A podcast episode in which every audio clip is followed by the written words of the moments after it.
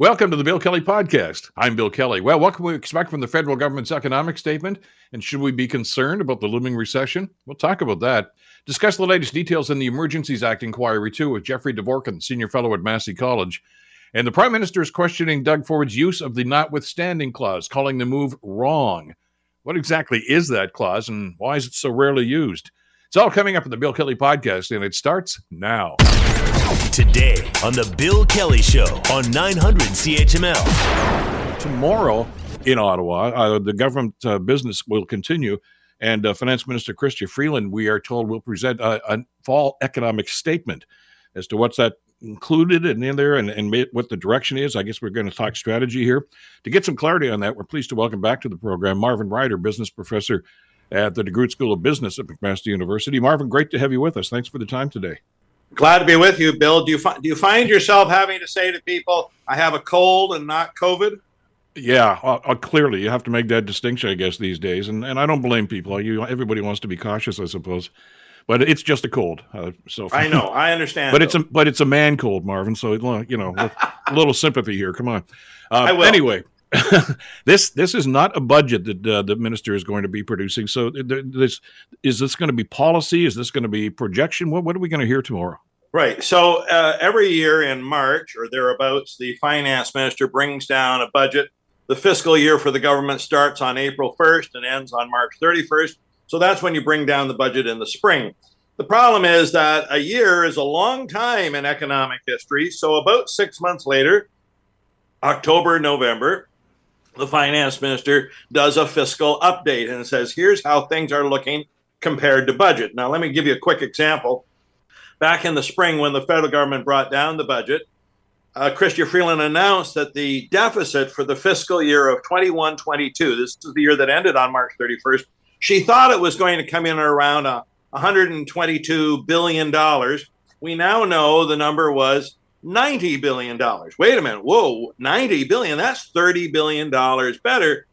For this year that we're in, she had projected the budget deficit was going to be 60 billion, six zero, 60 billion dollars. I am fully expecting tomorrow when she gives the update to say, well, we've taken a look at that number and we've revised it to, I'm going to guess something like 50 billion, 45 billion.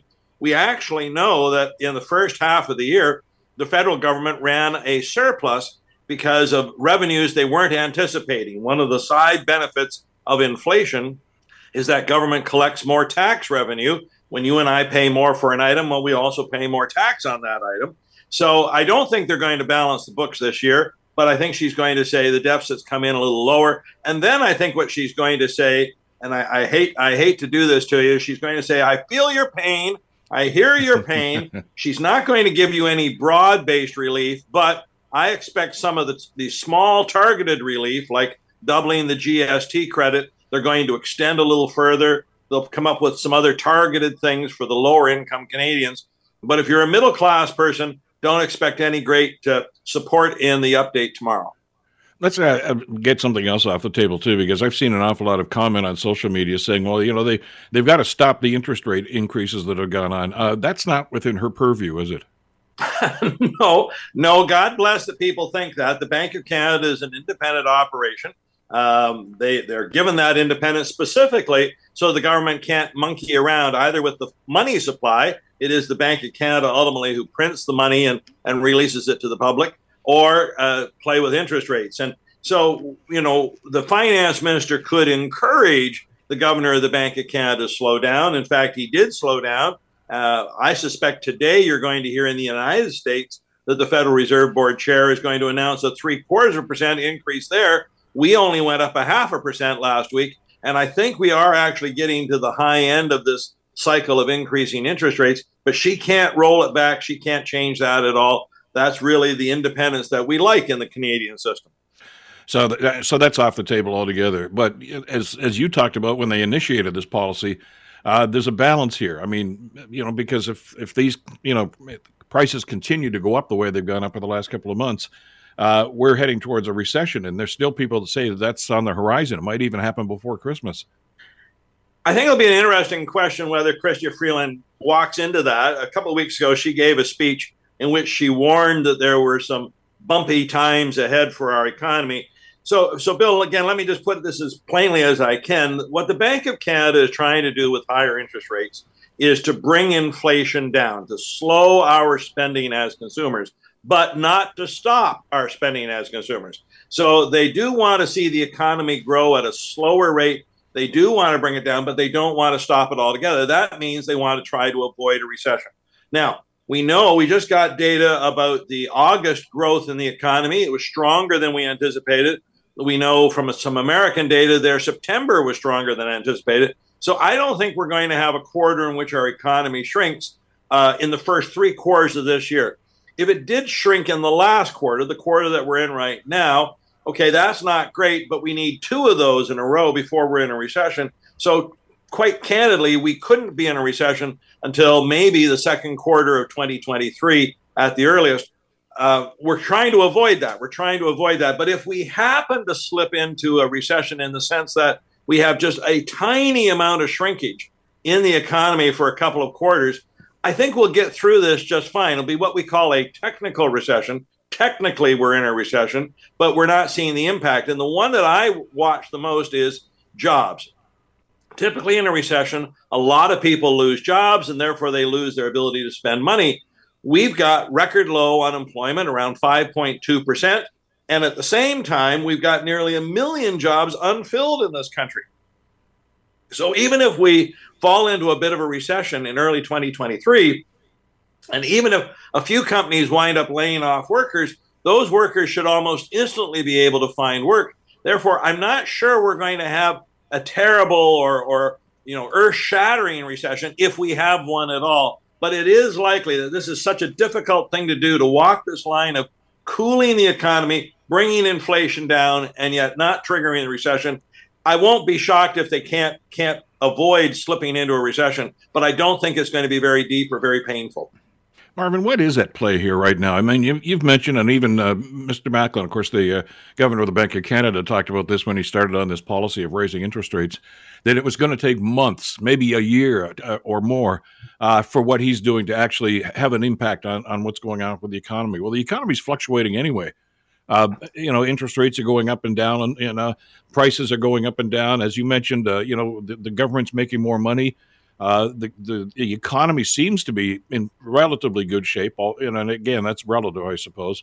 But right. but what's what's causing the up and down here that, that, that we're experiencing? And and I guess the other part of that question is, uh, so the, what the bank has done here is really not even impacting us yet. So we haven't even felt that yet. Yeah, so uh, let, us come at that a couple ways if I can, Bill. First, uh, why is everyone so focused on inflation? Because inflation affects everybody the rich, the poor, the, the people who are struggling. We all go to the, the grocery store. We all see the impacts on, of higher prices on inflation. Or you saw it when you were buying Halloween candy, or you'll see it as you're getting ready for your, your Christmas meal. And this is why the Bank of Canada says we want to bring that down because that's going to benefit everybody. Now, turn it around. How are they doing this? Raising interest rates. That's going to affect people who borrow money. Well, not everybody is borrowing money. And even if you happen to have a mortgage, if you're in a in the middle of a five year term, you're not going to be affected until you go to renegotiate that. And conceivably, in a year or two, interest rates will change yet again as the inflation comes under control. So the gamble is those those people, and they're less than everybody who's affected by higher interest rates that is better, but bring down the broad inflation. Now, why is it moving at all? I, I, you and I had talked about this 18 months ago, and and Mr. Clever here said, "Well, I thought inflation would be down in the first quarter of this year." What none of us saw happen was the Russian invasion of Ukraine. And mm-hmm. why should events half a world away make a difference? Well, uh, it's created uncertainty. And the one thing the economy always hates is uncertainty. We don't know what's going on. Uh, oddly, had this been a very short battle, and either Russia loses in four weeks or the Ukraine loses in four weeks, we'd then have certainty, and much of the problems we're having would go away. This bouncing around would go away. But can you tell which side is winning? Can you tell who's coming out ahead? And then nice people like Mr. Putin will come along and say, well, you know, if you folks in the West keep intervening, I'm going to fire off a couple of short term nuclear weapons. What? What? Whoa, nuclear weapons? So it's kept us all on a state of high alert. Even something as simple as grain. So why does your beer cost more? Why does your bread cost more? Well, it's made out of grain. And Ukraine and Russia are two of the countries in the world, along with Canada, that are viewed as bread baskets to the world. They produce a lot of grain and they export a lot of grain. Well, the Ukrainian grain wasn't able to go out for the longest time. Even now, it's begun to be shipped, but now Russia's announced that it's not going to guarantee safe passage of grain tankers uh, leaving the, the Baltic Sea or the Black Sea, going where it's going. So, again, what we've seen are prices for things like oats and wheat and corn and barley all going up, and that's caused other problems. If we could get peace back in the region, let the farmers do what they do in that area, those things would come down. So, you've got two different factors here. You've got the general economic conditions going on in Canada, but we have world events that are keeping us on high alert in a state that we probably don't need to be in if we could just get peace back to that region. Well, uh, speaking of outside influences, uh, I got a couple of minutes left here. Uh, what about our neighbors to the south here?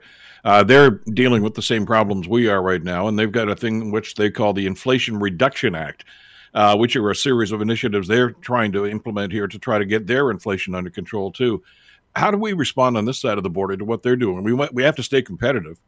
Right. So here's again a couple of things. First, their uh, inflation problem is greater than ours. In Canada, our inflation, and I know this is not a happy number, at 6.9 percent, but in the United States, it's over eight percent. Uh, as well as you probably know, in about uh, a week, a little less than a week, there's going to be midterm elections in the United States, and it appears the Democrats are going to lose control of the Congress and will not be able to gain any control of the Senate. So, in a last ditch effort to try to win over voter support, uh, Mr. Biden and his friends passed this Inflation Reduction Act, which sounds like a great thing. And I think the design, the idea was to say to the public at large, look, we hear, hear your pain. Here's what we're going to do. Now, I've looked at the act, and I, I actually can't see a lot of substance to what they've got in this act that would have an impact on Canada. There are some things internal about making healthcare more affordable. There are some things here around helping some first time homeowners, but it, it's a great sounding act. But I'm not sure Canada has a lot to do with it. Now, clearly, Chrystia Freeland tomorrow in her economic update, if she feels we need to respond in some way, she'll include that in her statement. But I think tomorrow's statement is going to be high on concept and low on action. A lot of, you know, we feel your pain. The country is strong. We're going to hunker down to get through it. I just don't think you're going to see a lot of new proposed legislation tomorrow. Well, maybe uh, uh it's because nobody has the answers. Uh, as you say, that's it's a it's a pretty bland document that the uh, the Biden administration is trying to push through right now. But that's the key thing. I mean, they have a very tenuous hold on Congress right now, so I don't know if they actually want to go through a long and, and probably drawn out debate about the bill. Just hey, here's some good news. We're going to try to help you, and maybe it's going to be the same tenure we're going to hear from our finance minister. Yeah, and, and frankly, Bill, Mr. Biden doesn't want to come out and say this, but there's very little that he can do about inflation either. Uh, as much as Pierre Poilievre likes to call it just inflation and blame Justin for every bad thing that's happened to you, probably including your cold today, Bill, uh, mm. it, it really isn't something that the government can control. There's a lot of stuff going on in in Britain, as bad as it might be in the United States, in Britain, inflation is now over 10%. And, and this is a worldwide phenomenon. It will get back to normal as the world takes corrective actions. But we also think there is this danger that as everybody takes corrective actions, those might combine and lead us into that economic turmoil in 2023 of a recession. So do something, but don't do too much, and then watch carefully and adjust on the fly it is very difficult to get through this, but I think we will. I think 2023, all told, is going to be a better year than 2022. Marvin Ryder, as always, Marvin, thanks so much for this. Really appreciate it. Glad to be with you, Bill. Marvin Ryder, professor at the DeGroote School of Business, of course, at McMaster University. And uh, we'll find out what the finance minister uh, has uh, in her bag of tricks to try to get this under control tomorrow. You're listening to the Bill Kelly Show podcast on 900 CHML. One of the organizers of the uh, protest in Ottawa, Chris Barber, was on the stand yesterday at the, the inquiry into the investigation of the federal government's invocation of the Emergencies Act. And uh, I know some people were kind of upset about that, that uh, you have given these guys a platform for. Well, let's you know try to make some determinations as to what happened and what went on. And uh, during the cross examination, uh, Barber was asked, "Well, how did these mandates that you seem so upset about affect you personally?" Here's what he had to say: We lost a lot of drivers. Um, what freight I can't handle myself for my company, I share with other fellow drivers and other company owners. Uh, we lost, the government likes to say 10% of cross border drivers. I didn't see that. I seen it more 35 to 40%. We lost a lot of drivers, like a, tremendous amount of drivers, where freight was backed up both sides of the border and caused some significant trouble. I want to get some assessment on this. I, don't know how much of this you're watching or how much you're even paying attention to this. It's important. It's actually uh, required by law that the this inquiry uh, take place after the act is is is used in situations like this. Uh, and I want to bring Jeffrey Dvorkin into the conversation. Jeffrey, of course, is a senior fellow at Massey College and a former director of journalism at the University of Toronto Scarborough, and also the author of Trusting the News in a Digital Age. Uh, Jeffrey, great to have you back on the program. Thanks for the time today. Nice to be with you, Bill. Hey, are you following this story? Are you watching it? Is this, is this riveting TV? Um, it's interesting TV. I wouldn't I wouldn't call it quite riveting, but I, it's also important uh, because there seems to be, you know, a lot of conflicting narratives on this. On the one hand, uh, the truckers who are fed up with uh, mandates, as they say, um, which and they were decided to protest entirely legitimately, but the manner of their protest was very uh, over the top, shall we say? Um, in, in, fact, doing a disservice uh, to bring their protest to Ottawa in the way that they did, and the way that it was reported was, I would say, not very sympathetic to the drivers because my sense was from watching and listening to the reporting um, on in on radio and television, and to a lesser extent in print, there was a tremendous amount of uh, strange motivations, um, and the the, um, the drivers themselves, the convoy people themselves, didn't have a very good idea of how to handle the media, or at least get their message across through the media. They became uh, pretty hostile uh, in many instances. Uh, uh, uh, Glen McGregor from CTV was was harassed and threatened as he tried to report from the site. Um, this is not not a good way to get your message across. And and and the other thing is, and I'm thinking of this in, in police terms, the police seemed um, either overwhelmed uh, and unable to handle this there was a kind I'm I'm not comparing these things directly, but in Uvalde, Texas, the police were afraid to go into the school to rescue the children. I have a sense that there was a bit of that in Ottawa as well, because there were these rumors of uh, violence and uh, weapons uh, among the truckers, and the cops didn't seem able to handle it. They either overreact as they did in Toronto when they were clearing out uh, uh, people in tents from uh, public parks by beating the hell out of them, or they underreact as they seem to do in Ottawa because they seem to they, they didn't have a clear idea how to handle it. So obviously, there's a lot of work that that needs to be done on the part of government, but also on the part of police forces. What is the appropriate response? And I don't think they had it here. Well, and one of the other stories and one of the other narratives of how that is is were some of the officers complicit? Were they sympathetic to the uh, to the protesters, and as a result didn't want to move in? I, it, it's uh, but there are so many, Jeffrey, so many different narratives there. How do you how do you how do you develop a, any kind of a consensus here? I mean, they're going to have to write some kind of a report here, I would think, at some point. Uh, but when you got one guy saying black and another guy saying white, uh, where do you go? Well, that's that's the problem, and I think the we need to uh, to suggest to the public uh, that they need that we all need to be patient about this. There's no kind of easy outcome, and we've been kind of conditioned in the media uh, to want a simple solution, and we want it, you know, an hour ago. Um, we're not. This is one of these situations where where there is no easy answer, and we're going to have to wait for the commission to come to a conclusion and then we so, can report on that, and that that'll be that'll be the story. Well, the temptation is is uh, you know right there in front of us right now to want to comment already. Uh, but we're doing it piecemeal. I mean, you know, the the, the testimony from the former chief of police, uh, Sloly, uh, was vastly different from the testimony from his two deputies uh, uh, just a couple of days before that. Uh, you know, how do you how do you make a determination as to, to who's on the right track here?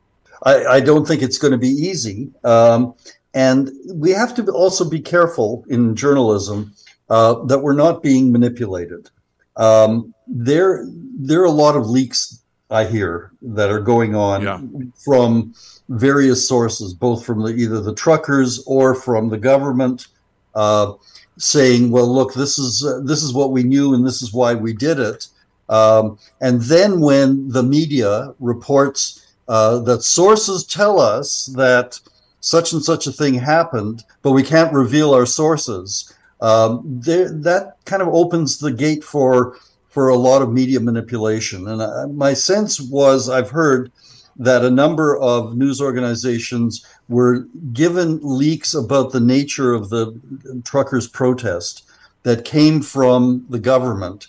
And the media then would report it saying sources close to the government are saying blah, blah, blah. And then uh, politicians would go on the talk shows and say, uh, well, I heard it on the media, I saw it on CBC or I saw it on CTV, uh, so therefore it must be true. So we have to be really careful, both as consumers of information and as providers of information, that we're not being uh, led around by the nose, as it were. But but what what feeds that though is is this overwhelming desire, I guess, when we're into a situation like this. And let's face it, this was a huge, huge story, mm. uh, where journalism or newspapers, radio, print, whatever the case is going to be, uh, they want to get it first, not necessarily get it right. Uh, you know, as we first reported, well, you know, did you verify all your sources? Well, no, but you know, we want to get it out there. We want to be the leader in this, and uh, and that that can really fall apart and blow up in your face. Absolutely. I mean, the, the, the competitive urges, which always are a good thing in journalism, but when it's overdone, can be a disservice because it's providing a, a, a, narrative that can't be verified. And, and uh, journalism has an obligation to provide responsible, verifiable information. That's our challenge now in a digital age. And I know that you know it, it, it may be a little problematic for some of the journalists because they just got to sit back and wait for this, and uh, you, want to be out there and be in, in, front of it. I mean, uh, because even as this was occurring, I think you and I talked about this last February. Uh, it was happening in front of our eyes. I mean, we didn't necessarily need reporting. The cameras were telling the story right there about who was doing what and who was saying what. But your, your point's well taken. I, I, got the sense as this thing rolled on, and we're starting to get some sense of it here with, with the testimony of some of the protesters themselves, that they all got to Ottawa and think, okay, now what do we do? Uh, they didn't have much of a strategy really, and uh, they're, they're, very, very different uh, concepts. And some people had had one uh, concept, one ideology of what they wanted to carry through, and others uh, a little more drastic than that. Uh, there, there wasn't a consensus at all right there, and as a result, as you say, it was a rather garbled message. Right, and I think that we're seeing this uh, in other places. Uh, you may recall about a winter or so ago uh, that there was a demonstration in France uh, against rising gasoline prices. And mm. the group were, would put on yellow vests, you know, like construction vests, and they were known yeah. as the gilets jaunes, the yellow vests. And they came to Paris and basically caused a riot. And uh, uh, the, the, French are a little less tolerant of these sorts of things than our police are, and they everybody beat the hell out of each other. But I mean, the thing is, is that there's no strategy other than to leave a visual impression on the news uh, that people are angry. Uh, that's not necessarily the best way to proceed. And the truckers are finding this out now that they are, well, pro, they might be thinking, well, this is all part of the conspiracy against us, uh, that we're being treated so badly. But they didn't get their message out very clearly. And, and they may have to come to hopefully to a clearer way to get their message across and not rely on violence or or blockades the way they did in the past. Well, and we saw that with the testimony from, uh, from the, Mr. Barber yesterday. Uh, you know, the, he was asked, you know, what about the manifestos that said they wanted to tear the government apart and, and you know, force the, uh, the prime minister out? And he said, well, that wasn't me. That was, well, but, but it was your group. I mean, you were part of that, and you didn't uh, disavow that at the time. So you know, it's guilt by association, which and, I guess you know probably shocked him. But you know, that, that's what we're looking for here is is you know who's speaking for whom here. And and the threats of violence, and which we saw in with uh, Paul Pelosi in San Francisco. Yeah. Um, there were a lot of threats of violence against uh, various members of the of the, of the liberal government, um, and the police were somehow didn't uh, re- respond to that in a in a timely manner, as they say. Um, so it just built on itself and became quite uh, quite powerful and quite and quite fearful. Uh, made people very fearful. And so finally, when the government invoked the uh, the Emergencies Act, um, it was clear that there was not that they hadn't done enough previously, and that the police forces, both the OPP, the RCMP, and the and the Ottawa Police, were paralyzed. And the question I would like answered is, what has been done inside those police forces to change that approach? Exactly. Uh, well, we'll have to leave it there and see what's going to happen in the testimony uh, coming up in the next couple of days. Jeffrey, as always, thank you so much for this. I really appreciate the time today. My pleasure, Bill. Jeffrey Dvorkin, Senior Fellow at Massey College. You're listening to the Bill Kelly Show podcast on 900 CHML. A lot of questions, a lot of uh, response emails and uh, text about uh, what's going on with uh, the notwithstanding clause and, well, the back to work legislation that the Ford government is trying to rush through at Queen's Park these days. Uh, we're going to open the lines up in a couple of minutes, okay? And because uh, I want to get you your feedback on this, but I also want to give you a chance to to let off some steam about this, either yay or nay, because uh, a mixed reaction that we're getting on this. Some people saying, "Look, come on, you know, the kids uh, have to come first. You guys just have to suck it up." That's that's one line of thinking. Uh, the others is hey, it's about time that the government was fair with these people, and uh, and and of course there's the notwithstanding clause itself, which by the way I want to uh, talk about for a couple of minutes first, and then we'll open the lines up and get your thoughts on this. Uh, we do know, of course, that uh, the Ford government is uh, telling us that they want to uh, invoke the notwithstanding clause uh, to rush this back to work legislation through. And there's some reaction even from other levels of government. Justice Minister David Lametti says the federal government is now considering intervening to stop the province from using the notwithstanding clause to prevent judicial scrutiny over controversial pieces of legislation. Uh, Lametti says that Ontario is eviscerating the role of the courts in Canada's democracy by invoking the clause at the same time as it pushes legislation to impose a contract on some education workers. Here's what the minister had to say. The use of the notwithstanding clause is very serious. It de facto means that people's rights are being uh, infringed and it's being justified using the notwithstanding clause. And using it preemptively is exceedingly problematic. It cuts off both political debate and judicial scrutiny. So uh, let's talk about that and, and the legality of it, uh, the uh, the the use of it, even in this particular situation. Uh, and to get some clarity on that, we're so pleased to welcome to the program Alison Braley Rattai, who is an associate professor of labor studies at Brock University. Professor, a pleasure to have you on the program. Thanks for the time today. My pleasure to be here. Thanks very much. This is a, uh, a big stick that the Ford government has tried to use or threatened to use in the past. Um, Justice Minister Lametti says that it's not the right time, not the right op- uh, usage of, of this class. What's your read on what you've heard so far? Uh, well, I think fundamentally, uh, Minister Lametti is correct about that. And I, I think that does seem to be uh, the majority opinion out there. Certainly, everything that I have read, and certainly it coincides with my own thoughts uh, that the use of the notwithstanding clause here is not only overkill, uh, but is also being uh, justified in in a way that's fundamentally disingenuous. So, for instance, uh, you know, the purpose of this bill is and has been rationalized as being uh, about avoiding disruption. And whatever one thinks about whether or not it's appropriate to use back to work legislation, or perhaps we should call this stay at work legislation um, to avoid that disruption, that's sort of one thing. But Minister Lecce has said, you know, and it's necessary for us to invoke the notwithstanding clause, you know, in order to avoid that disruption. And that, that's fundamentally untrue. Um, what the notwithstanding clause does is it prevents the judicial scrutiny two, three, four years down the road with regard to this particular piece of legislation, which without the Section 33 notwithstanding clause would almost assuredly be unconstitutional. And one of the reasons for that is because, again, aside from just the, you know, you're going to stay at work and we're going to avoid that disruption. It also does something even more egregious and you know just that. And some people think that part is egregious. Some people maybe do not.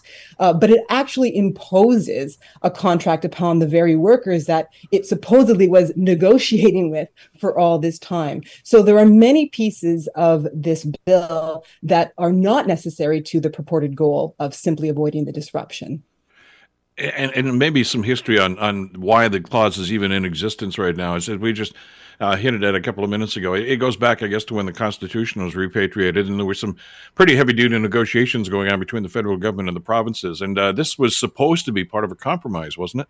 Well, indeed. In fact, it was, uh, you know, put in there as, as, a way of trying to convince some of the more reluctant provinces to sign on. I mean, I think we have to imagine, you know, you've got these legislatures and you've got these premiers who, you know, essentially uh, you know, those legislatures are, are, are supreme in their own jurisdiction, and then suddenly here's this thought: Hey, why don't we turn you know some of that supremacy over to the judiciary? And, and I think one can imagine why there would be some skepticism, some hesitance about doing that. But fundamentally, you know, the provinces did get on board, and one of the ways to get them on board was to say, you know, you know, there will be this escape clause you know this this this hatch at the back of the room that if absolutely necessary you know if the judiciary is engaging in some kind of you know ridiculous overreach uh, th- then you know you'll have this this this escape hatch.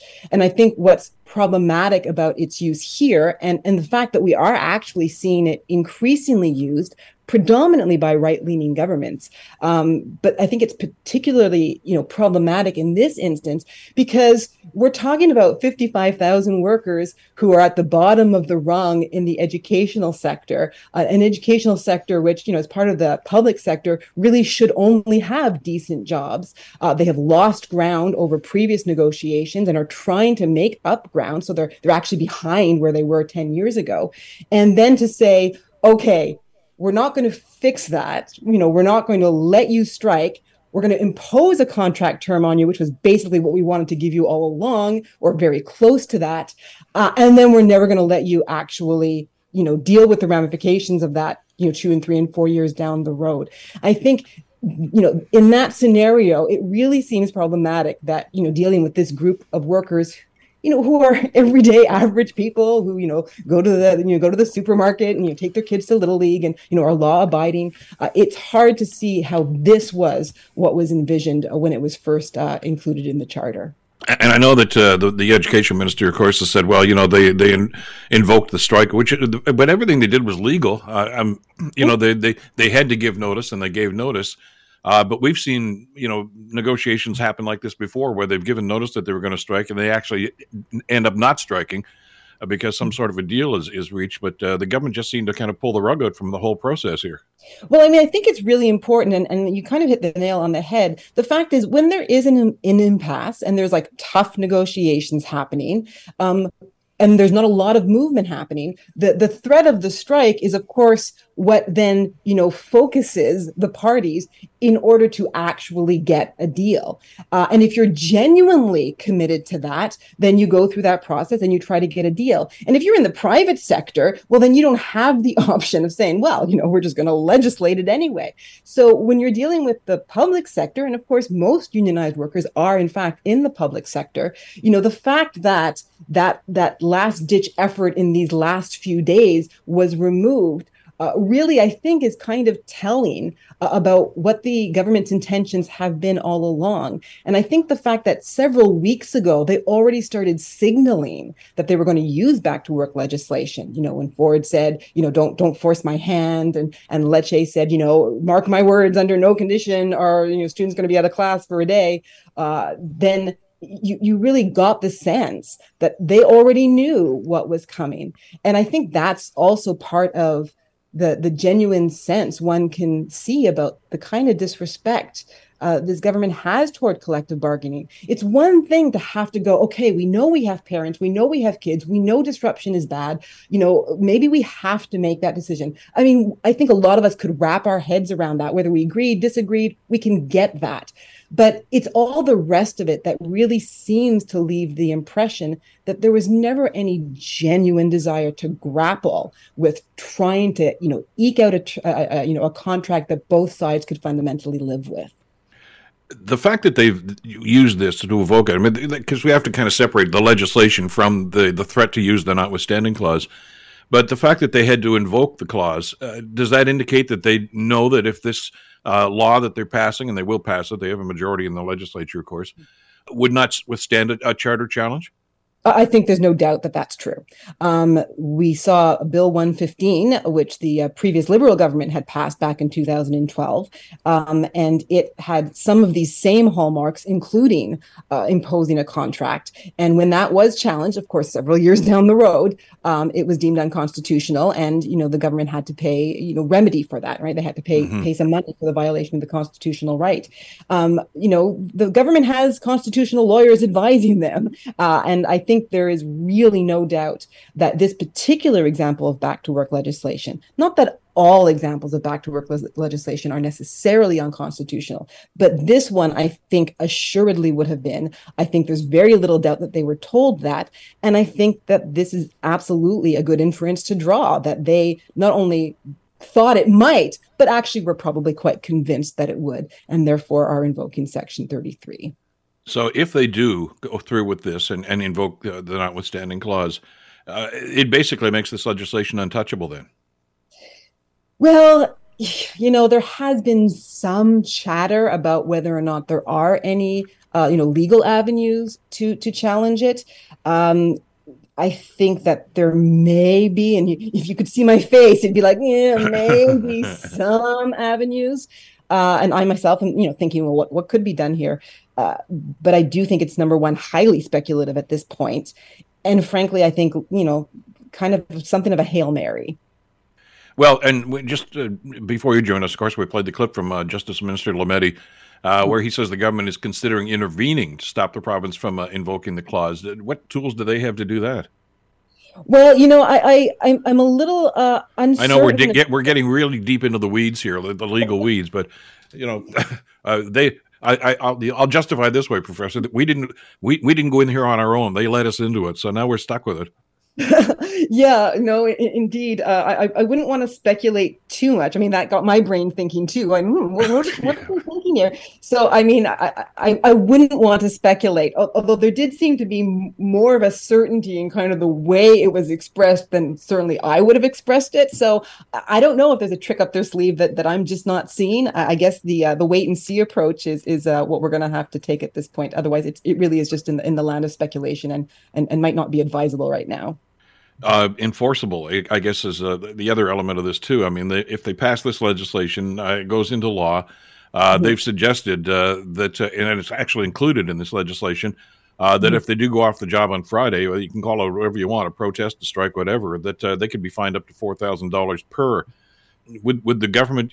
Just speculating here, but would the government go to that extent just to make their point?